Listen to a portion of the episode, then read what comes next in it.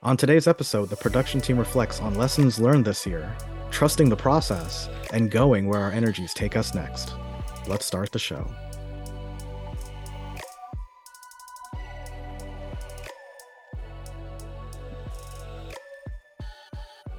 Hello, everyone, and welcome back to the NASPA Leadership Podcast. I'm your host, V. Chunoo, and I'm joined today for the last time this season by my lovely and talented production team of Dr. Brittany Devies, Dr. Anna Maya, and soon to be Dr. Derek Pacheco. How is everybody? Great. Good. Good. We're swimming through. So Swimming through. End of the semester swimming through. Mm-hmm, mm-hmm. Right before we got started, Derek was regaling me the tale of how one of his students had his mindset shifted as as part of the last assignment in his class. Derek, are, are you willing to share a little bit of that story with everybody else? yeah, of course. So one of my students, um, he so graciously, and as we all come as leadership educators in classroom settings, come to realize our students don't tend to read everything that we assign them to read. Um, and that's also totally fine because I think we're also all guilty of that at some point in our careers. But he had mentioned that after reading Shifting the Mindset, which was edited by V and Dr. Kathy Guthrie, um, he said that his what his mindset was for sure shifted. And I said, Well, I'm glad that the title of the book made its mission complete. So Mhm. learning uh, outcome achieved. Mhm. correct. So you know, it was a Mm. very interesting thing. And I told V in full transparency, I had graded that later on in the night, and I said that was my cue to close my laptop for the night and take mhm. some rest for myself. So Uh-huh. There's Uh, always one of those assignments that you read if you're grading late at night, and then the semester you read it and you're like, I'm done today. today Correct. I'm done. hmm Mhm. that That's was enough. moment for me. Yeah, when the student's deepest reflection is the title of the reading assignment, you know it's the end of the At semester. le- he at least changed the order. You know, he did he right. changed a tense or two. You know, he got creative. That's right. That's right. This episode is very bittersweet because we find ourselves at the end of this journey together. So, before we launch into our final episode, we wanted to thank all of our listeners for sticking with us and for all of your hard work this and every academic year. As we turn to celebrate the end of our time together, why not do an icebreaker in the last Love it. episode? Because, you know, we love a good icebreaker, right? Yes. Mhm. Leadership education Love. survives on icebreakers. Yeah. Yeah, so here, so here's one to get us started with today's conversation. Could you take a few moments and maybe think about what is one thing you learned this academic year that was the most unexpected? This can be from an unexpected place, an unexpected lesson, a conversation you weren't necessarily prepared to have, but happened to you anyway. And Derek, I was curious if maybe you'd be willing to start us off. Yeah, of course. For me, I think something that I learned unexpected, and this is not, this is more of my role as an instructor, I would say. Last time I taught, I teach, as I mentioned before, probably in the, a few episodes, I teach the Latinx leadership course at Florida State University. And for me, one of the things is that my students the past two semesters have told me to um not be so nice and to toughen up and be able to grow that thick skin because there are some students that take advantage of that and they they notice obviously I notice as well right? But I lead from an empathetic point of view right? That's where I think I thrive best especially as an instructor. I know we always get such a good reputation in our leadership courses and Brittany could and V as well because you taught Mm. schools as well can Mhm. maybe point to that we get such a good reputation of bringing the humanistic aspect into the classroom um, so I know that some of my students are struggling, and some of my students may be struggling and don't necessarily vocalize that struggle, right? So I always try to make Mm. sure I lead from a place of empathy, especially in the classroom, because I know the role that grading and academics play in the future of some of these students, especially knowing the population that I study um, with um, Latinx individuals. I know at times they are disadvantaged in certain systems in society. So I always lead with that kind of concept in my head. So a lot of my students were like, yeah, it's good to do that, but also make sure that you're protecting your peace and making sure Mhm. that you give everybody that equal amount of time. And then that's when I brought in the what is equal versus what is equity conversation, right? So Mhm. some students may, I may need to extend that a little bit more, right? But they said, just know who you should extend it to. So my students, a lot of times, I feel like I teach them pedagogical tools like that they can use in their places and some of my education majors i've taught them like how to use certain electronic you know softwares and things like that as well to help them but i think a lot of times we don't sit and do the critical reflection of they also teach us a lot more than what we probably teach them Mhm. because they can pick up the book, read the book, maybe understand a few things and do certain things as well in our textbooks that we use in our courses.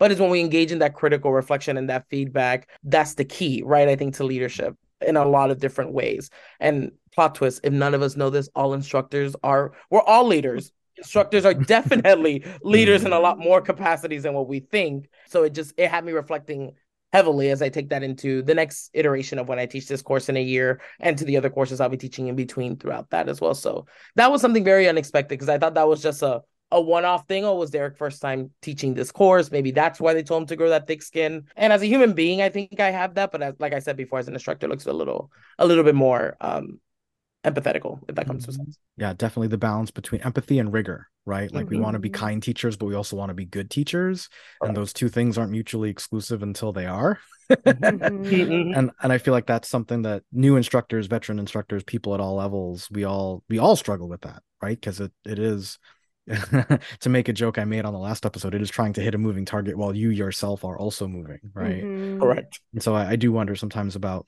do we have a capacity to be kind to other people if we're unkind to ourselves?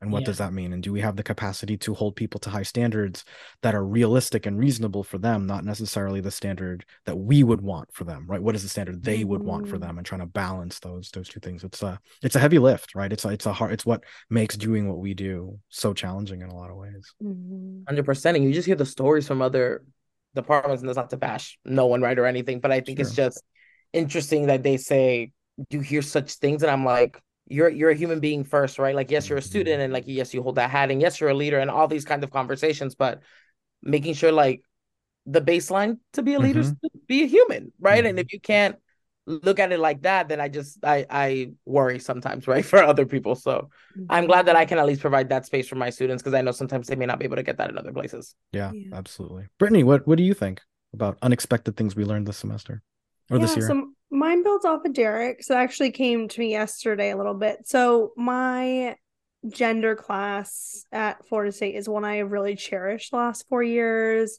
And after last semester, I got to teach with someone who that I love. It was wonderful to co-teach, and our students were so engaged and they got so much out of it. And how V and I were talking about, you know, coming to these end of ceremony year mm-hmm. things.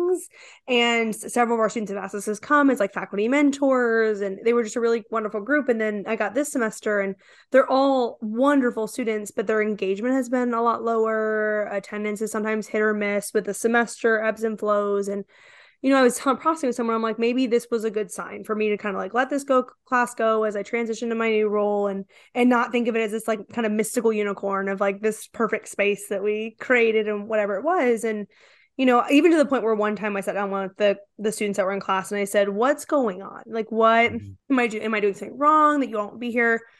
And we navigated a good conversation reflection of in previous semesters when students got really, really stressed in their other courses, they liked coming to the LDR classes as a safe space, right? Of like, I know I can engage, I'm in community, I still feel like I'm doing my academic work I'm supposed to be doing, but I feel like this is a good place for me to just have a break from the rest of it. Mhm. And this semester, they were really honest and were like, well, with everything else, I just, I literally can't. I don't have anything left in me to engage. And I don't want to show up and be disengaged. So I just don't come sometimes. Mhm. And it was a good processing and, you know, it was good insight from them and whatever. So I was taking the semester as like, it wasn't a bad semester. It was Mhm. just, it happened and we did the class we were supposed to and, you know, leaving feeling fine about it. And then I ask them always to do an end of semester evaluation. I have them grade their own engagement depending on how much they had in the Mhm. tank and what they gave, what they had. Mhm. So it's always really good to hear, like, you hear a lot of insight they weren't comfortable to share the rest of the semester of, like, hey, you know, I know I missed this many classes, but I had this going on that I didn't feel comfortable talking about yet or whatever. So you Mhm. get to hear good insight there. But the question before that is, do you have any feedback for Brittany as an instructor so she can keep developing moving forward? Like, what Mhm. Can I take from you all that they more comfortable sharing in a survey usually than to my face? Mhm.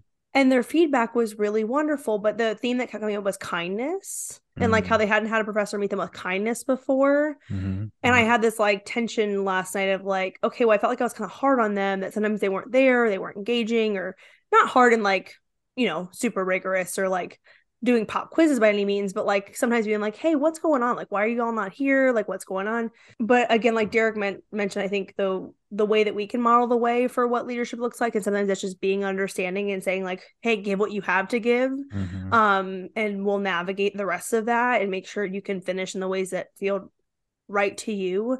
So I think sitting with some of that unexpectedness of like the it's not a direct correlation between engagement and what they're taking away from the course mm-hmm. sometimes mm-hmm. right or how we've known engagement to look like pedagogically before yeah so i think i'm still noodling on that since it's new but like what rethinking of like how students achieve learning outcomes mm-hmm. and it's not always the a to b that v and i joked about last episode of like the a to b of perfect line of like I teach them something and then they get it, or they're in class. That means they like the class, and it's not always that easy to mm-hmm. understand. And I think oftentimes, I think what it makes me want to do in upcoming semesters of teaching is have more of those informal check-ins of like what's going on how can i support you how is the class actually going and more of those one-on-one settings because that's where i'm getting better, better feedback. We do a lot of that in class like our icebreaker will be like one more check-in on the class and one more check-in on your paper or whatever it is too but actually getting some of that data earlier on than the end for me to be like okay so it is they are getting what i need them to get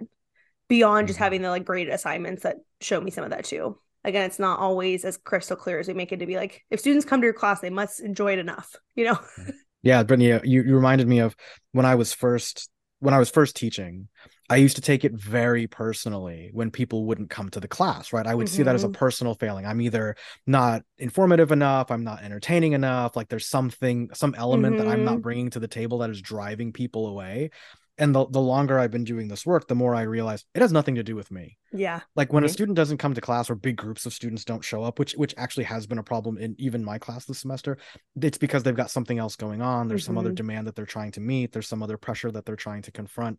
And yeah, I do think on some level it does go back to kindness, right? Like we design our mm-hmm. courses to be transformational, but mm-hmm. our students mm-hmm. are increasingly showing up for an educational experience that is transactional. Yeah. And we are now asked to stand in the gap between those two things. And perhaps the way that we do that is exactly what you were talking about, exactly what mm-hmm. Derek was mm-hmm. talking about. It's it's the kindness and perhaps also the clarity, right? The clarity of this is why we're here. These mm-hmm. are the mm-hmm. things we have agreed to work on together.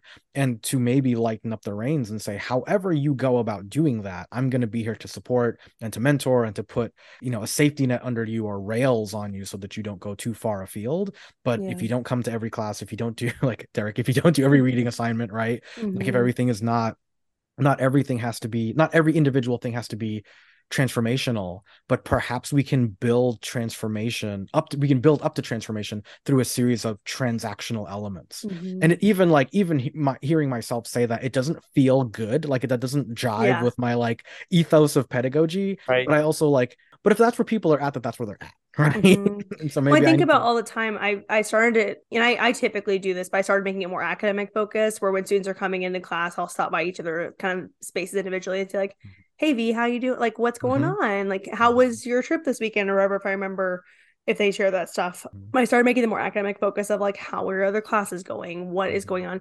Because what I've learned is a lot of the students this semester had like one sip of water left in their cup, right? Like, if if you were looking at them as a cup, they had mm-hmm. one sip of water left, and if they are going to miss five points for missing biology that day, mm-hmm. or they have an exam that day, that sip of water has to go to that class. And if they know mm-hmm. I'll meet them with kindness and understanding and try to be supportive, they're missing it not because they don't value the class, but because it's all they have to give. And what right. all they have to give had to go in another direction that day. Mm-hmm. And I think, too, especially with Gen Z, they're so guilt ridden by all of this that when you ever bring it up, like, hey, V, I haven't seen class in like two days, like, is everything okay? Mm-hmm. What's going on?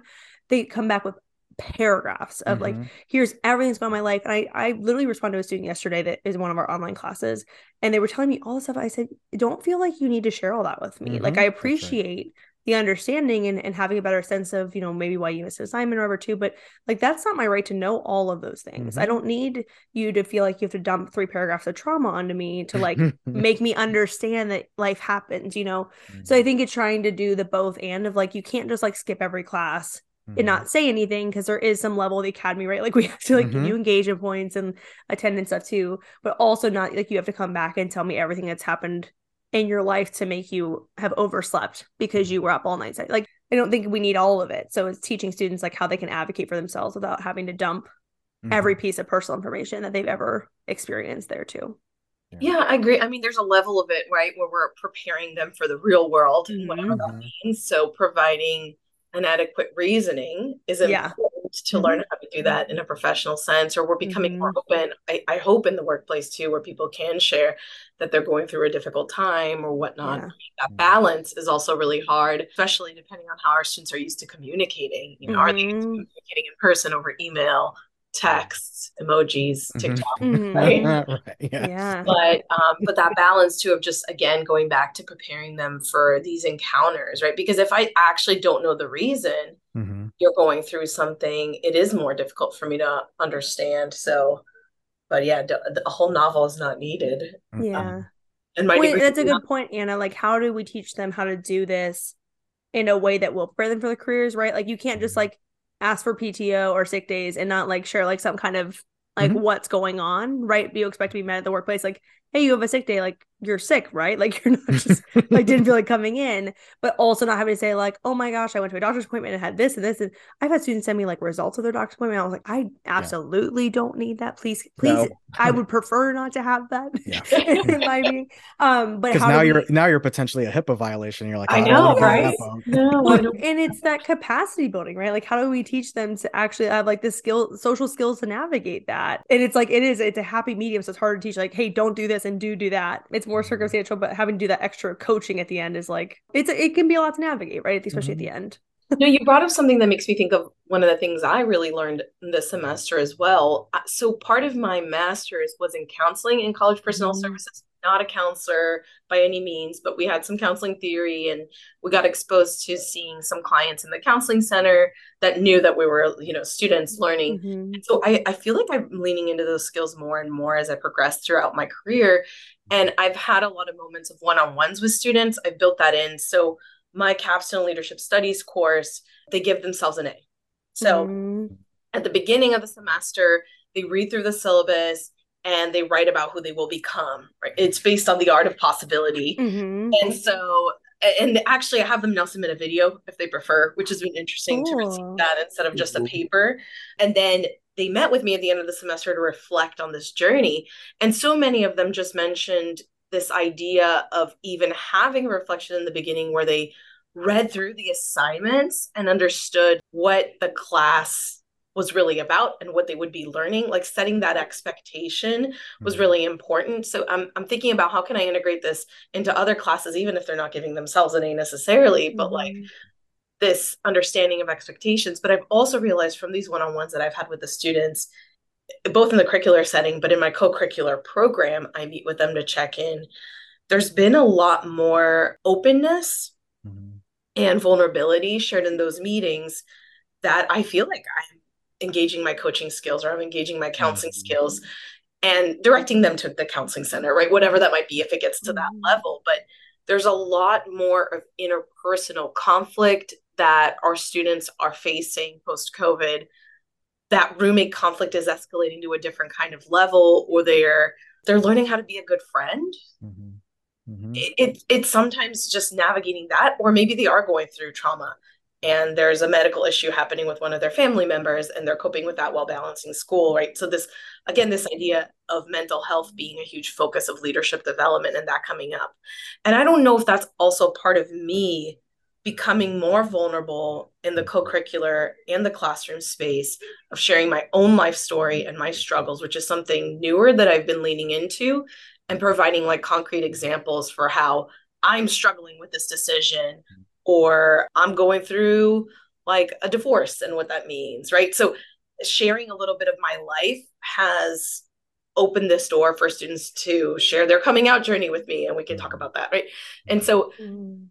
this integration of like the self within the leadership education is becoming more and more prominent to me and then when i meet with students one-on-one and they're reflecting on their experiences that one-on-one it, it seems to be the greatest benefit of their learning experience is actually having this ability to really talk about their own development i don't know where i'm going with it but it's Yeah. been really interesting Yeah. that i've been having and it takes up a lot of time it's very Mhm. high touch. It it can be really draining. So I have moments where I come home and I'm having to figure out how to cope maybe I need to reach out to my friends who are therapists, right? Like they, they deal with this Yeah. on a, a daily basis. And so um, I am not at that level, but still that empathy fatigue and like, how do I Mhm. cope with this and still be present and then t- turn it off when I'm home? Yeah. Right. I think you have mentioned something, Anna, that like stuck with me. It's that I I'm very transparent about my LGBTQ identity, especially in the classroom, because I think a lot of students need that visibility, especially in the context that I'm teaching in, right? Just to leave it at that. But those coming out journeys and those papers are very hard, right? Because I get those all the time. I've had five of those this semester alone, and for context, that's a third of my class, right? That have not felt comfortable saying it out loud, but have felt comfortable writing it, right? And it's how do you how do you live in that duality of like you also need to take care of yourself, right? Like how you mentioned, like maybe I do need to call that one therapist friend, and maybe I do need to talk to someone, but also being that person for your students if they need it. And at times, even though we think they may need it, we have to let them kind of come to us, right? I think it's a it's kind Yeah. of like a duality to live in, which is so interesting. I've realized too if there's conflict in the classroom or someone that kind of is dismantling this positive, inclusive culture that I attempt to build, by me being honest of how it makes me feel, or by me like self disclosing that this is difficult for me to navigate or that I'm having a hard time mm-hmm. because I care, it's it's actually been a helpful way to resolve that conflict by adding the humanity into it and how I am human Mhm. and, and this is hard for me Mhm. and my goal is to ultimately create a positive experience for you right a positive experience always, always obviously where growth is happening and you're going through all of this development Mhm. but um, overall positive so Mhm. Yeah, definitely. I think that, you know, we've been talking a little bit about how students do, do or do not let us into their lives, whether it's that after class conversation or the three paragraph long email. And I have to believe that it, on some level, is the payoff for the investments that we make in those relationships, right? Like I have. We, we operate in some regards fundamentally differently from say a student's biology teacher or history teacher or math teacher Mhm. right not to say that those disciplines aren't important but those instructors aren't often helping people become better or different versions of themselves for the future but we are right? We are in profound ways. And so as a result of doing that work which which and it is work right? It's cognitive load it's emotional labor it has huge payoffs um, that sometimes it, it has huge payoffs that aren't always immediately apparent either right? Like the small bit of kindness we might give to a student at the beginning of the semester might not we might not see the that bear fruit for years down the line but then we are also the ones that they come back to and say that conversation you had I, I appreciate you listening to me right? The advice that you gave me was good. I didn't follow all of it but here's what happened as a result. And then we do really become part of the fundamental infrastructure that people use to shape the trajectory of their lives but we don't always know right? Like Mhm. and even when we do we don't always know exactly what we did or said in those moments to have that kind of impact. We're all just trying to do the best we can with what we've got right and i think that's what i struggle with is the that what you're talking about v that energy that we put into this work Mhm. that load it is very burnout Mhm. prone Mhm. So Mhm. I I find myself very very drained and and I don't know if a, a math professor necessarily would have to process through this and there's that much of themselves that they're giving to the work in a way where it can affect themselves Mhm. I'm sorry, maybe there are math professors that really Sure. dig And I'm just saying that because I'm unaware of that field, but Right. just you are putting yourself out there in such a way where that safety is important too, especially if you're a person with a lot of intersecting non-dominant identities. That can take a toll, Mhm. and it can take a toll in the political environment you're in is also not really open. Balancing that is is is tough, and I, I feel like I'm figuring out how to do that. And then there are days where I'm like, wow, maybe we need Mhm. to come together as a community and like have group therapy or something. yeah. Yeah for sure. For sure. Well you got me thinking about the rhetoric of like hard skills and soft skills right? And a lot of what we teach in leadership is often referred to as a soft skill. And, and there's a part of me that's like no actually someone who's technically proficient at math and science and engineering like th- this is actually their hard skill.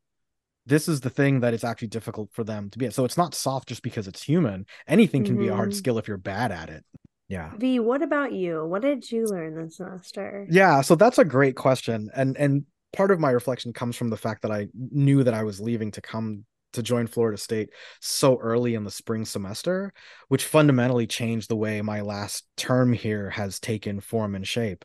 And it is really so between knowing that I was leaving and this year's most recent NASPA conference really drew into sharp relief for me this theme this year for me about connection right? And what it means to not just connect with people but to let people into your life in a certain way and what it means to let go of certain people and relationships that aren't serving any good capacity like any anything good in in someone's life.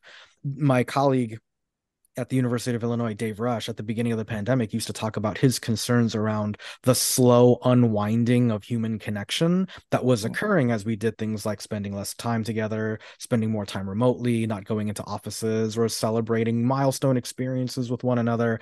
And his deep concern that, you know, regardless of how long the pandemic was going to last, that that slow unwinding of human connection was going to be really damaging to lots of people, and perhaps more importantly to the to the actual fabric of society, right? Like we were we literally un unwove, said the conference weaver, mm-hmm. the, the fabric of society.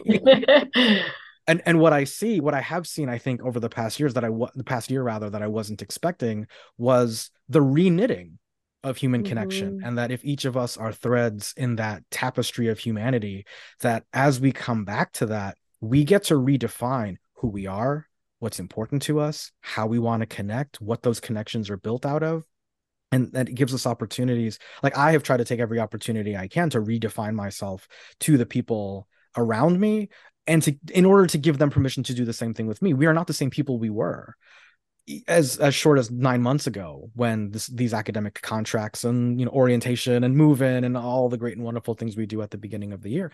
And i think that really I was sort of playing around with this idea. It was kind of floating around amorphously in my head, but it wasn't until I was walking around this year's NASPA and I saw. So, so that was this was just my second in-person conference since everything went remote, and to see people reconnect, reconvene, use the social capital and the social networks that they had built since the last time we had all seen each other to either reinforce, redefine, renegotiate boundaries, relationships.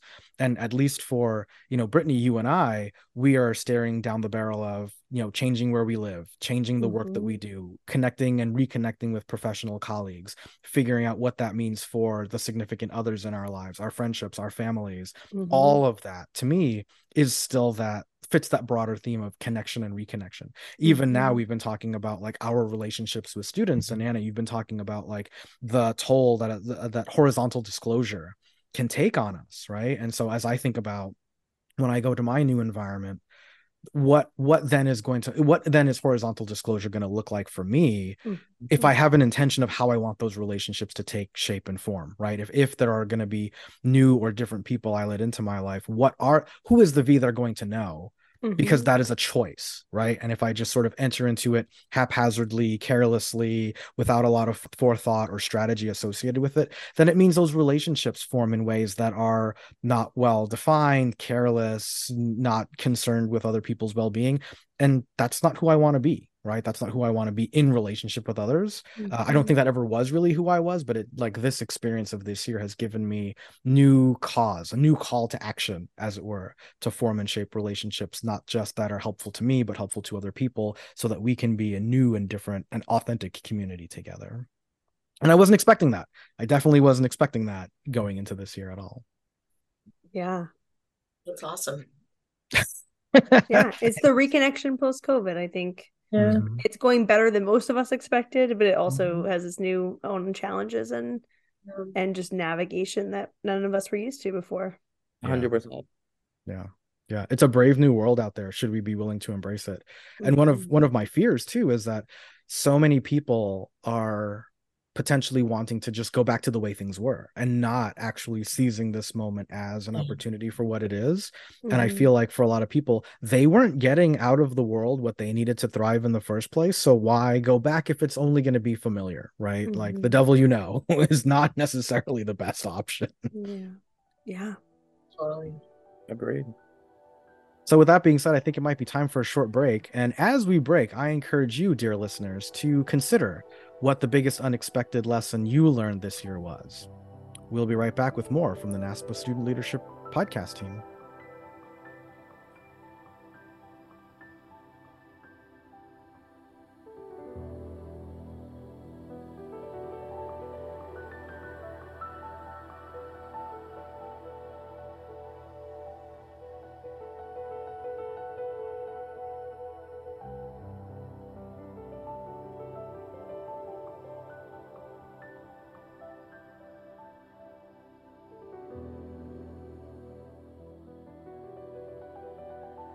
Welcome back, everybody. Uh, while reflection can be a powerful tool for teaching and learning, projecting toward the future can also motivate us toward growth. Uh, so I'm curious, you know, team, as as we look toward the future, what are you most hopeful or optimistic for? To give everybody a time to to think of an answer, I will start us off. Uh, so when I think about the thing that I'm most optimistic for, I think that it it does relate actually to to the last response I gave about what I'm, you know, most reflective and thankful for the renegotiation of roles and responsibilities and connections and relationships. To me, I, I start to think of it of as the the yes and of all things. So I have I have learned a, a little bit recently to think about you know my time my energy my focus my attention as gifts right? Like if they were physical mm-hmm. tangible objects these are gifts that i give to my students to my colleagues to my coworkers to my friends to my family.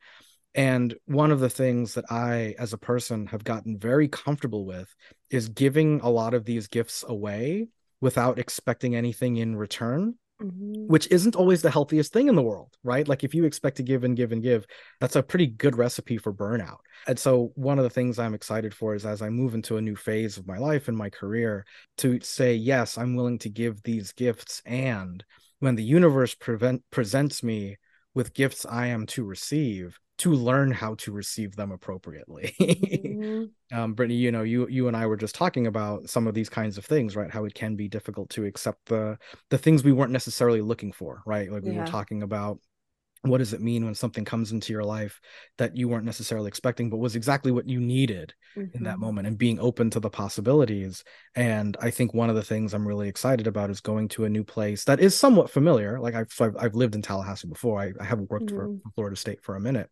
but to to not just be willing to give gifts but to receive the ones from unexpected places because they very well could be exactly what i was looking for the whole time and either didn't know or mm-hmm. simply wasn't willing to admit to myself yeah i think that the when we were talking about too is the intention of it right like the intention mm-hmm. of saying like i'm open to that because i think mm-hmm. oftentimes those gifts are probably right in front of us and we're just like no i'm on my trajectory i know exactly what i need to do mm-hmm. um and being willing to sit in it yeah. and i think be comfortable waiting right like yep. waiting for that to come because it's not going to be right when you're ready to receive mm-hmm. a new project or opportunity or mm-hmm. experience mm-hmm. or mm-hmm. course or mm-hmm. um personal achievement or whatever it might be mm-hmm. sometimes it's the sitting and waiting that's the hard part I think tying it back to what you said, Brittany, is also being comfortable in the uncomfortableness of things, right? Of, of being uncomfortable in that process just looks so interesting, right? Tying it back, we all know leadership's a relational process, right? But how how do we also make that an interrelational and an intra-relational process? I think mm. is that kind of looks looks a little different on both ends of that kind of conversation. Yeah, Anna, I'm curious if you have any thoughts on that, or if you have would like to share what you're most excited about moving forward.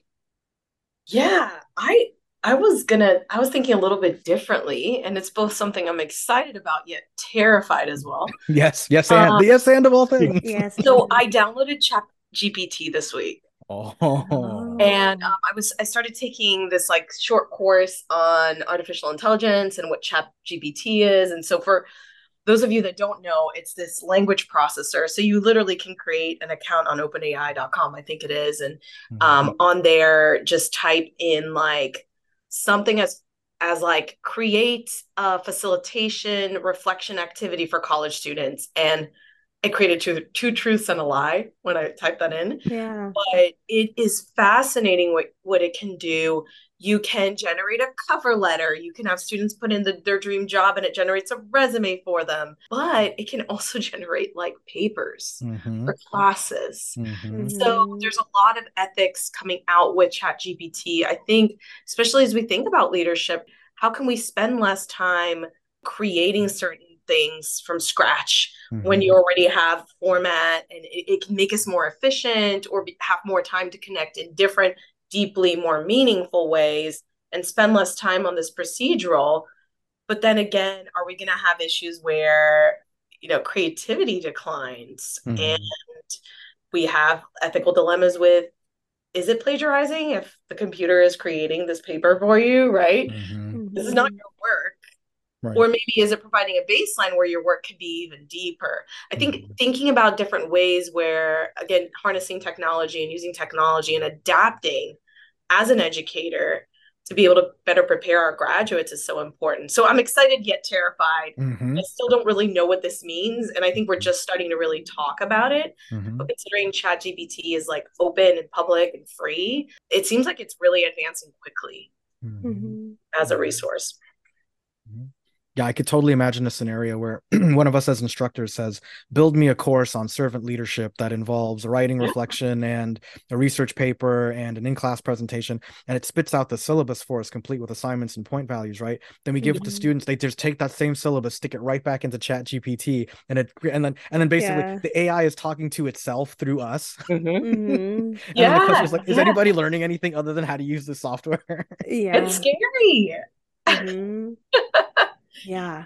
There, Well, there are a lot of thoughts there. I'm excited to have more conversations about this and and see. I, I'm really lucky because um, there's a person in my office, Emily Morris, who works with me. So she's like in tune with all these techie things. So she's always filling me in on new things and having Mhm. someone that you can partner with that connects you to this kind of technology. I think is so important as we evolve as educators and, and things are moving fast, right? Like I'm really leaning into those adaptive leadership models and Mhm. how are we gonna reconstruct, co-construct with AI things? Who knows? Mhm. yeah, good on you, Anna, for for staying up on your technology competency Yeah. because it's a real problem. Well, I shouldn't say it's a real problem. It's a real opportunity, and Mhm. we're gonna have to figure this out Potentially together. problem. I th- actually think that I'm talking right now, but it's really a robot that's been with me the whole time. You just haven't been able to tell. That's the plot twist. Welcome to the new season. That's All right. Yeah. Go from Chat GPT to Teach GPT to Podcast Mhm. GPT, and then all of a sudden we don't need hosts anymore. We just tell it what to talk about, and it generates sixty to ninety minutes of conversation on exactly. Brittany, what about you? What are you looking forward to in the future? V, I took the question slightly more like you, but I have two parts. Go for it. Um, one for the field, one for myself. I think for the field, something I've been really encouraged about connecting my dissertation, um, which we didn't really talk about this a ton in the episode, but I've been really encouraged by people's responses to undergrad voices, written work perspective, um, Mm. in a publication sense, right? Like we already know that we value student papers and student assignments and have them share in class. But I do want to give some credit. Dr. Julie Owen had at the end of every one of her chapters in her book, We Are the Leaders We've Been Waiting For, she had undergrad share some written narratives, and my students have really latched onto that in class. Mm. And then um, we have a forthcoming book coming out this August about women's narratives that has 40 undergraduate women from across the country and their voices in there. And then talking about some upcoming projects with colleagues from around the country about how do we have student written work in some of our places as as evidence as elevating voices and perspectives and i think i'm really encouraged that our field is kind of leading the forefront of how do we include diverse voices in that way right of like Mhm. students who they don't have the masters they don't have the phds they probably have never written before Anna and I have an NDSL, New, New Directions for Student Leadership, coming out in 2024. Exciting. And I'm writing with one of my previous students for my courses who works in con- finance consulting, um, but talking back about her experience of being in the class and how she translated post career and how do we bring those voices into our field and our work that inform it in different ways. And I think we've done it for a long time, but it would be with like sociology scholars and like still folks that are in academia. And I think branching beyond that, it makes you really excited about where scholarship in our field is headed Mhm. and how we consider knowledge and research and all of that too. But Mhm. on that same note, I'm excited for myself that um, this next phase of my chapter, I'm not necessarily in a traditional faculty role. I'm not in a traditional practitioner role. So I get to do a lot more of saying yes to projects that are energizing rather than like, I still have to write my dissertation. I still have to do this. I still have classroom papers that are due. Um, whether or not I like them, want to do them, have energy around them. So I'm excited I get to take ownership of my work in a new way. I think in this new chapter, I get to be just take on things that are energizing and exciting about. Of course, you always have work that has to happen, right? But I think I have a lot more autonomy in this next phase to say like what is energizing me, where do I want my career to go, what projects do I want to really give my time and energy to, similar to UV, right? Like this new Mhm. chapter, I think we get to Mhm. take a lot more authorship and ownership over what professional development, engagement with the field, all that looks like for us. And I'm really Mhm. excited about that. And wrap my head around what it looks like and and kind of taking it project by project rather than having some grand plan of like what's supposed to come next.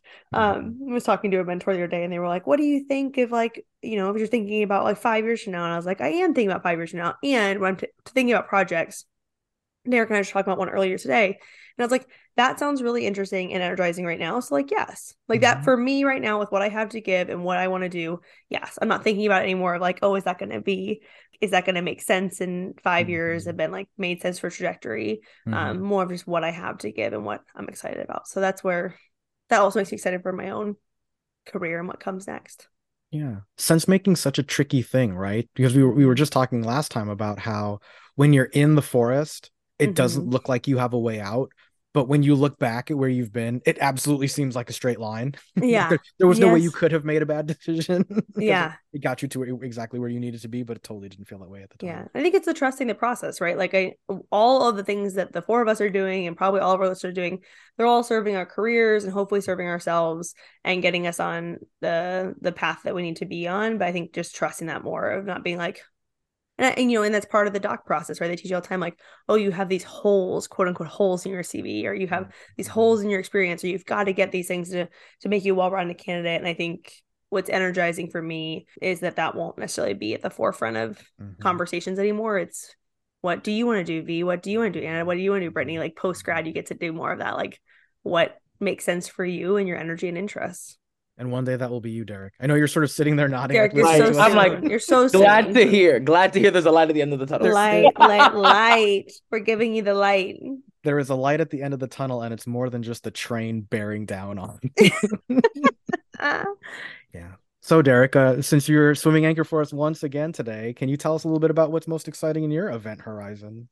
Yeah, I know for me, I took this question in more of like time periods, so like short term, mid term, long term. So. Yeah in the short term, I'm excited to wrap up the semester. Um, yes. One of the things that I very much enjoyed, but very much deteriorated my um, plans is that I was able to participate in Florida State's um, study abroad practicum in London. So I was able to go to London this mm-hmm. semester.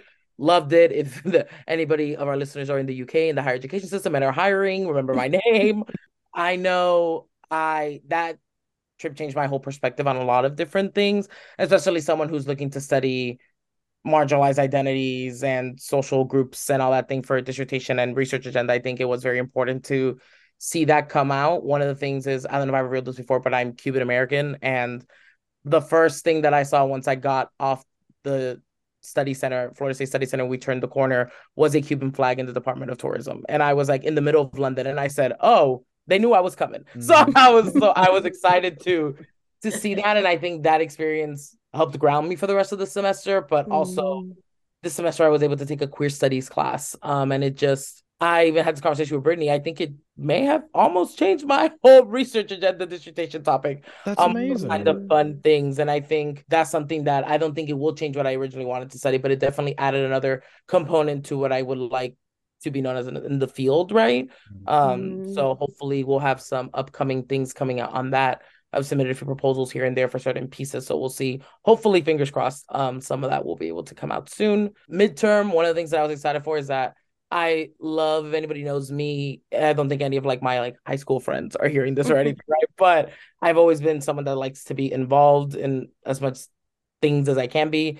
So I'm excited to be serving on the advisory council for the Racial Equity and Social Change Conference hosted by NASPA. So nice. that'll be in December. So I'm excited to get that kind of fix of my research agenda in a space that's conducive of that. So I'm excited to be able to serve in that capacity and any other things that'll probably call on me between here and there. So I'm just excited for that involvement. And just long term, I think I'm just I I was having this conversation with one of my other friends that she's doing her PhD in communications here at Florida State. And it's gotten to the point that long term I've I've gotten all my degrees from Florida State. Mm. And I think I, although I think I, Tallahassee has been my home for so long, I'm ready to leave home again, like mm-hmm. how I mm-hmm. did when I was 17 mm-hmm. and I went to college in the first place. Mm-hmm. Um, so I'm not going nowhere until I get my letters behind my name. But graduation is the first yes, goal. Mm-hmm. That is, I think it's important to to think ahead as to like what what do those next steps look like and to think earlier than later because I'm the type of person that I like to have options. So I definitely am looking forward to as that date gets closer, seeing what options are available because I can't necessarily start planning right now. Mm-hmm. But I do think, um, in terms of like starting the first, as someone who will be with a PhD, starting a the first full time job search that I'll ever do in my whole life, how will that look very mm-hmm. different than people who have had that mm-hmm. experience before and stuff like that. So I think long term is a lot of confusion, but I think it's good confusion, if that kind of makes sense. Mm-hmm. It's like Brittany, like I think all of us said at one point in this episode, is trusting that process, right? And I think I Mhm. I was never comfortable with that term until very recently, where I said the universe will kind of work itself out, and I need to Mhm. yes worry about it, but take a take a chill pill if that kind of makes sense, you know. Mhm. So, That ties back beautifully to our last episode where V and I told PhD students to trust the process and be open to Mhm. the energy. So Mhm. when you talk about your dissertation topic, you saw V and I smile because we were talking about Mhm. that in the last episode of Mhm. um, when things energize you, you just gotta follow them. That's right. 100%. This works too hard to not do the things that make us happy. Boy, there's there's a statement. There's a statement to put in the books, huh? Title of the episode. I'll make sure to cite that on my as my Welcome. dedication. Personal communication. Cite the right. podcast. Yeah, cite the podcast, you know? That's right. That's Shameless right. plug. You can cite a podcast. Mhm. Um, but I really do. I I think they believe that. I think even more than trusting the process, I think it's the energy thing for me because sometimes it is hard to trust the process, right? Because the process Right. has not always served all of us. And I think that is you can hold that to be true while also saying like there is something about Derek about taking a class that you were taking as a random outside discipline course and being excited about it and just seeing where that goes. Or I touched about in the last episode, like at least writing that down, even if it's not your dissertation, that you at you know, Derek five years from now when he's in his first job or in his second job or whatever it may be, um, that he's able to go back and visit and be like, oh, remember that class I took five years ago? I really think I want to dig into that some more. So I think it's holding those things close um, and knowing that they'll come up but when they're ready, when we're ready to receive them. 100%. I think it's a whole blessings in disguise, but I wouldn't necessarily use the word in disguise. I think it's blessings in in the continuum, right? Of like they'll come, Mhm. just kind of you gotta feel them out, Yeah. wait them out, whatever you kind of want to say. The universe is working, Mhm. universe, a deity you believe in, whatever you kind of want to share. I think it's important Yeah. to going back to the textbook that we use in my class on Juana Bordas's 10 Latino leadership principles. It's that fe esperanza, that faith and hope that keeps us going, right? I think it's that Mhm. that's true for the teachings that I have in my class, but I also think we all in the field of leadership education should resonate with that. Mhm. Kind of having those conversations on where's that critical hope for the future, right? Which some of us have shared throughout this season. A lot of our guests and Mhm. hosts in the past before any of us were here have shared as well. And I think that hope only continues to grow, it doesn't diminish. Mhm. Mhm. Yeah. One last hope I had that I think will help us kind of in our outro is um, I know Derek is committed to make this work, but I think that our field is starting to value so many forms of scholarship, like this podcast. I've been Mhm. thankful as I've run into people at NASPA or we've gotten kind emails or things too of folks that have found a scholarship outlet here. And that was, I think, all of our hope was that it's in a place that was a little more digestible, maybe a little more fun, um, Mhm. and other places too to to learn and engage with community. So I am hoping um, you all got that from the season. But I know that Derek is committed to making sure that continues to happen, at least in this space, um, Mhm. in this way that you all will have this moving forward, um, this NASPA podcast, whatever it may look like. Yeah, as as part of our initial descent too, Derek, Brittany, you you two recently won awards. Oh, NASPA. Could you we tell- did. Could By you the tell- SLPKC too, our you- our lovely hosts and sponsors. I was just yes, gonna we say, also won, we also got a sponsored session from them at NASPA. So, you know, we always love yes, So Mhm. we they wanna were nice to out to them. us. We so love them. nice. Yeah. Yeah, Brittany. So I think it's important that we I like that we're talking about this, right? Because I think we had a Mhm. conversation on like we also in the field we don't self brag, right? And I think sometimes Mhm. self bragging is a way of self preservation and just Mhm. maybe manifesting that yeah we did do Mhm. something that's worth maybe not necessarily celebrating but at least mentioning right um celebrating the big wins and the small wins and every win and losses in between right Mhm. think it's so Yeah. important in the field but yeah so i know brittany i'll let you say your award but i was very honored to win the outstanding contributions to the student leadership programs knowledge community award um this past year i was excited to um not only be able to do this hat of helping with the podcast but also uh, serving as the communications team lead. So not only doing the podcast, but helping overall our communications kind of outreach.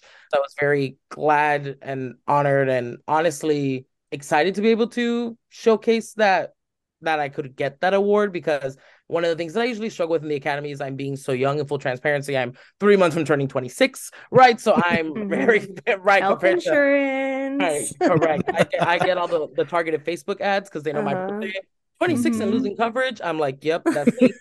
um, so I get all of those, and I and I just at times I feel we talk a lot about ageism in some of our courses, and I Mhm. see I've experienced that in the reverse, right? Of like what we traditionally think of being too young in an academy or being too young in a PhD program or being too young to win all these Mhm. accolades and awards and I was telling my advisor, Dr. Kathy Guthrie, at one point, I said, my I would have never thought at this point in my life, my age would be becoming one of my most salient identities, right? Mm. Um, Mhm. and because of the way that I am almost socialized to show up in places, right? Mhm. Um, and I think as all of you know me, I'm this like loud, blah, blah, like screaming kind of guy. Like that's who I am as like a human being. And sometimes that's not how I have to be, but also why is that what what structures Mhm. and systems are put in place Mhm. Mhm. that don't consider that a academic or a professional or a whatever. I'm using air quotes for the folks that are um Right. They, they can't see you. Yeah. They can't right, see they can't see me with the air quotes. I was like, I promise it's not literal. um, but yeah, so like how how do those how do my identities going back to also like my Mhm. identities just overall, right? How do those come into play at such a young age? I think my age is being centered in a lot of these places and spaces and Oh. I don't know. This has me thinking a lot about leadership overall and how we talk we I think a lot of people equate experience to years or time Mhm. or Mhm. an experience. We all, I say, someone could have lived a completely different experience than I have and be my same age. So why do we have to equate that to Yeah. time? Right. So I think it's an Mhm. important piece to that. But yes, I know I went off on a tangent. So Brittany, if you want to tell us your award, I think it'd be Yeah, great to I- share.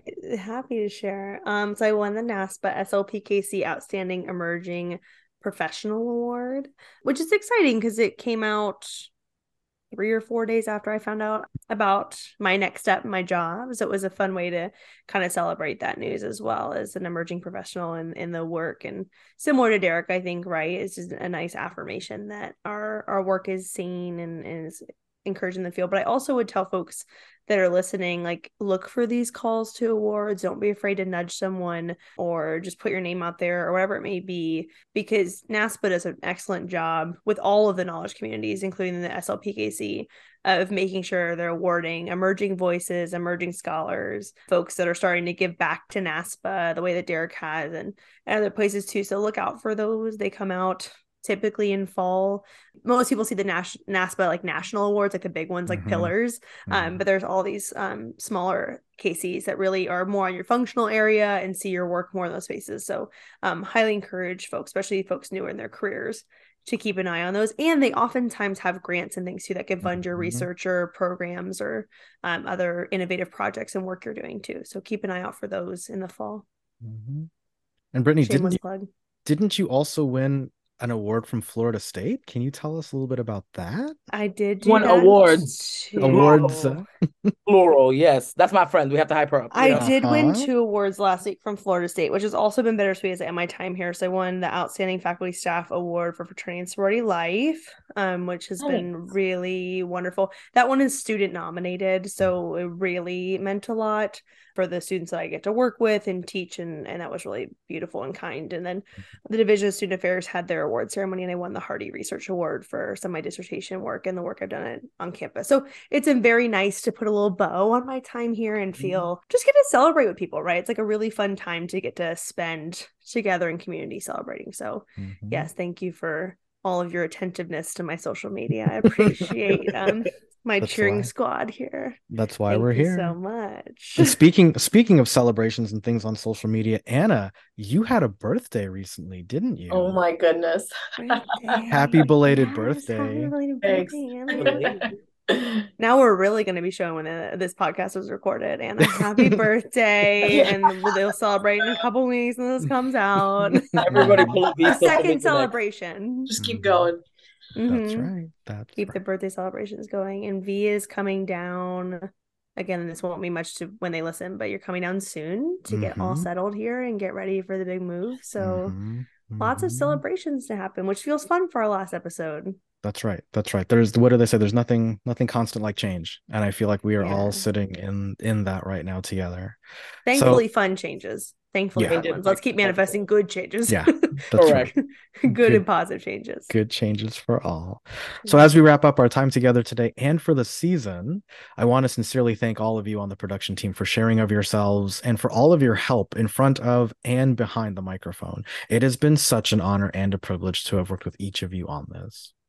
It's the best. It was so fun. This is a fun way to engage in community. Yes, this has been a wonderful opportunity, and I'm so excited that we get to spend this time together and share with you all.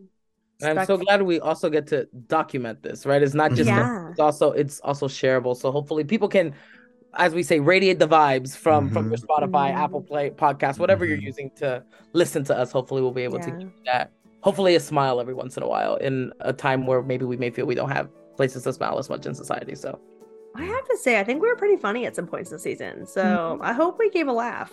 Mhm. You know, hmm Yeah, if Fingers if nothing crossed. else, right? If if the audience got nothing else from this time together, hopefully you got a chuckle or two, right?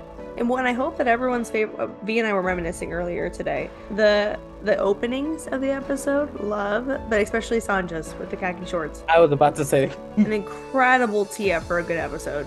Yeah, I thanks learned a lot this season from Yeah. our guests and, I was team say. and you all, and um, I feel like I learned a ton. So I hope listeners did too. hmm hmm Yeah, absolutely. Thanks again to all of our guests who were able to join us. And for those of you who weren't able to join us, if you listen to our podcast, know that we didn't take your name off the list. We're coming back around for you or Mhm. whoever Yeah. is going to be helming this ship in the future. Uh, we've got we've got some we've got some contact information to, to pass along to the Uh-huh. next production do. scene as well. So thanks again to the Student Leadership Program's knowledge community for giving us this opportunity to hang out with one another and let everybody listen to what we would probably be doing anyway. Uh, so for the last time, that's all for us. Catch you next time. The NASPA SLPKC podcast is a production of the Student Affairs Administrators in Higher Education's Student Leadership Program's knowledge community. As the leading voice of student affairs, NASPA drives innovation and evidence based, student centered practice throughout higher education, nationally and globally. The mission of the SLPKC is to serve as a resource for higher education professionals who have an interest in leadership training, education, and development. The podcast is produced by Derek Pacheco and hosted by Brittany Devies, Anna Maya, and me, V Chunoo. The music featured on our episodes comes from pixabay.com. Find us on Twitter at NASPATweets, send email to slpchairs at gmail.com, and find links to our references from this episode in the show notes. Thank you, as always, for listening.